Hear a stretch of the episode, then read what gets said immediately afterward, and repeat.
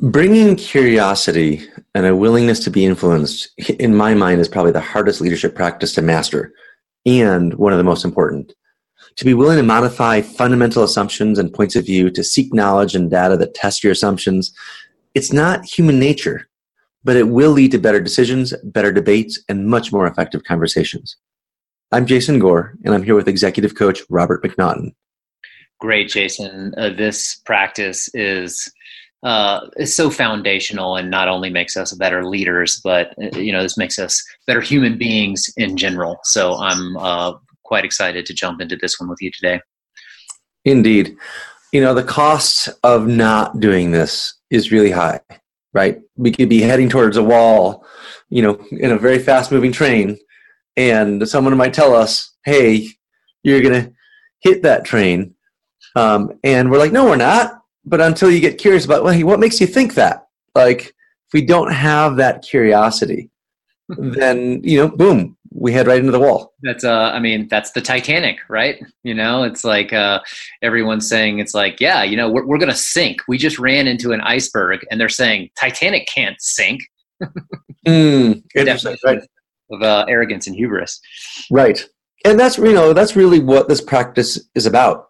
It's about having enough humility to stay curious even when you have strong opinions or when you're feeling attacked and getting emotional. It's to get underneath that and stay curious about what this other person is seeing.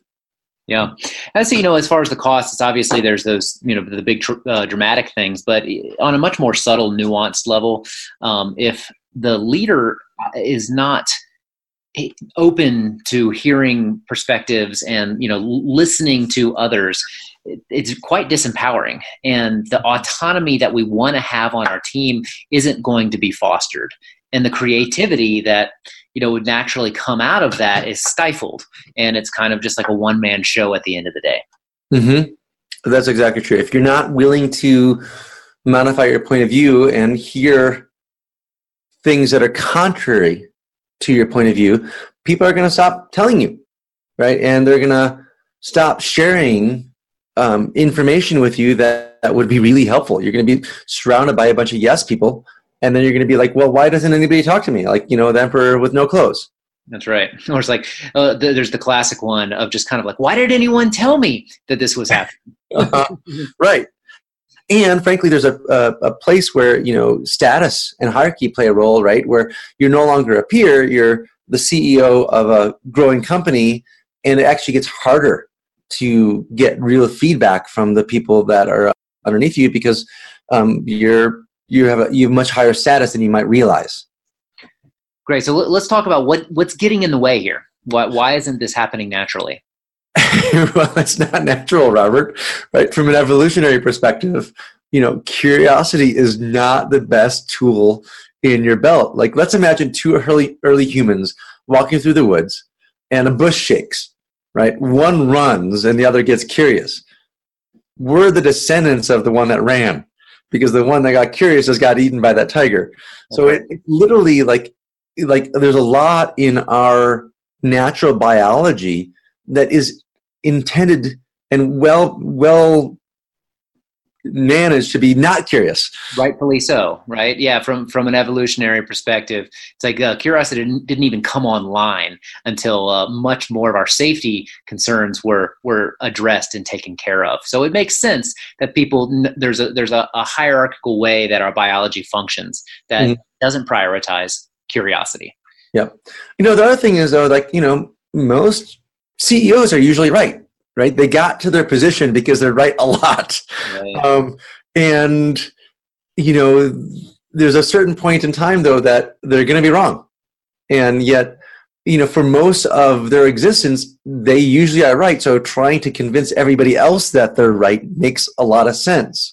Yeah. Uh, in, At a certain point, though, you know, you hire all these people that have a lot more information than you do. And as you grow in your role, you actually don't have the data yeah, uh, you know, philosophically, we call that the curse of knowledge. That mm. the smarter we are, the more effective, the more successful we are. Actually, the harder it is to see our blind spots. Right. And so, you know, it's like is like uh, from a scientific perspective, like the, the best use of our time is trying to prove ourselves wrong. right? You know, instead of trying to push our solution, especially when we have authority, like we can make a call at the end of the day, but like really allowing as much data to get in through our filters as possible to make the best possible decisions is a really good idea.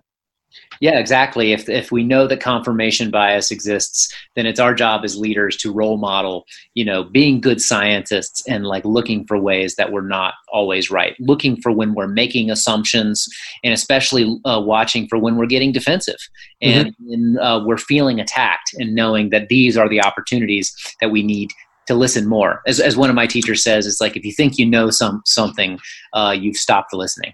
Yeah, and you know, strong emotions make that harder like when we feel attacked, as you're saying, when we feel defensive, that's when that, that prefrontal cortex actually goes offline. Literally, there's less glucose, less oxygen going to that thinking strategic part of the brain and going to that more primal brain that like wants to uh, maximize a fast action rather than the best action.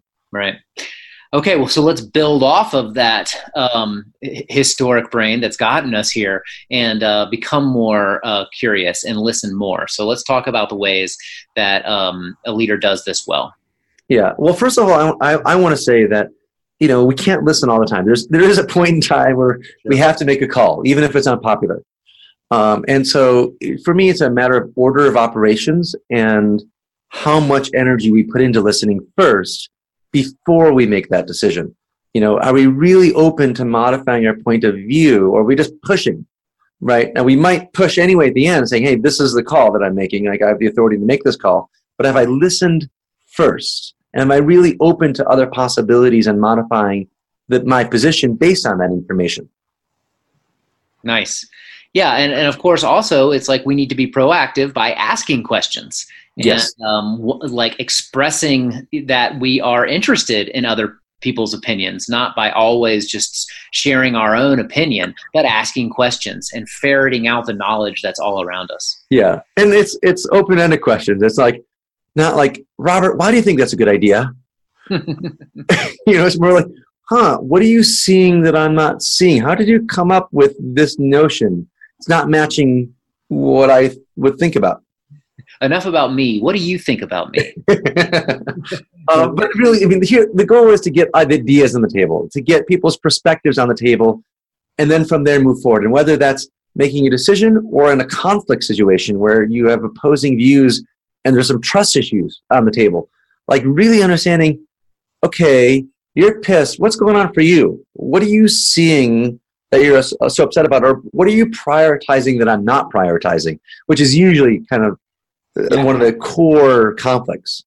Yeah, and this can go as far as like even setting a timeline in a budget for exploratory conversations where we we're setting a specific context to actually brainstorm and explore other opinions before we go right into the the critical discerning mm-hmm. mindset. And you know, in negotiations and in difficult conversations where you're repairing a situation, oftentimes that's that's the point of the conversation. Hey, let's let's understand where each other is coming from first in this meeting, and then we'll figure out how to move forward in another meeting. Great. Um, and in fact, you know, in terms of escalating, like if we're two executives and we have different opinions about how something should happen, in my opinion, the time to escalate is when we both can articulate the other person's perspective perfectly and we still disagree. Right? Then it's time to escalate. That's right. Yeah, exactly. And that's the healthy culture that expresses itself this way when this is it, it is done with excellence. This mm-hmm. is how we know that we're doing this right. Is that people not only feel feel heard uh, when their uh, decisions are you know are, are coming with uh, opposing viewpoints, but there's actually space for that kind of debate, uh, for that brainstorming, and people's real creativity can be fostered this way. So many of my CEO clients want to create a debate culture and they feel like they lose it at a certain point. Yeah. And you know, it's like they want that fast pokey thing and what I tell them is like, you know, you could do it inside of a small executive team, but it's really hard to do that in hierarchies. Um, you you kind of have to play catch, you know, where someone throws an idea at you, you catch it and receive it, right? First, maybe play with that idea and then throw a new idea back.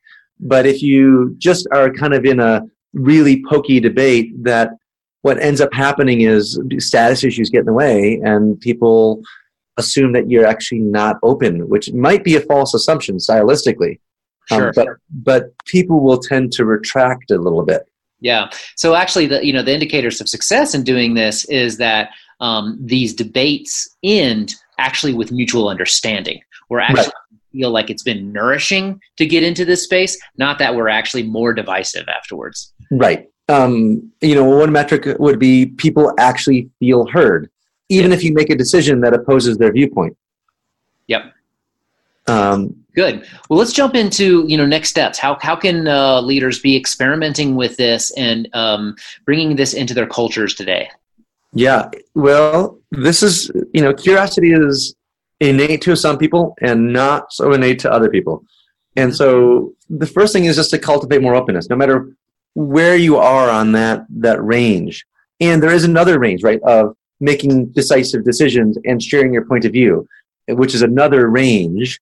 Then they both have to be present. But in this one, you know, just cultivating more openness, like getting curious, like you know, the fundamental practice is when I notice myself disagreeing, rather than trying to prove my point, like, or when I hear a bad idea, Yes. like, look for why is this intelligent person who's sitting across the table from me having a different perspective than I have? Especially the more stupid I think it is, like, the more it's like, okay, where is this coming from? Right. Yeah. And really, like, almost with a sense of humor, put your own viewpoint off to the side temporarily in a good safe place just for a moment and then ask a question that isn't based on that idea but is coming from a real curiosity of like where are you coming from? How did you arrive with this decision or this idea Yeah, exactly. And, like for me, I've had to, you know, foster, and I work on this with my clients of that, just like the canary in the coal mine. Like when I notice that I'm getting defensive,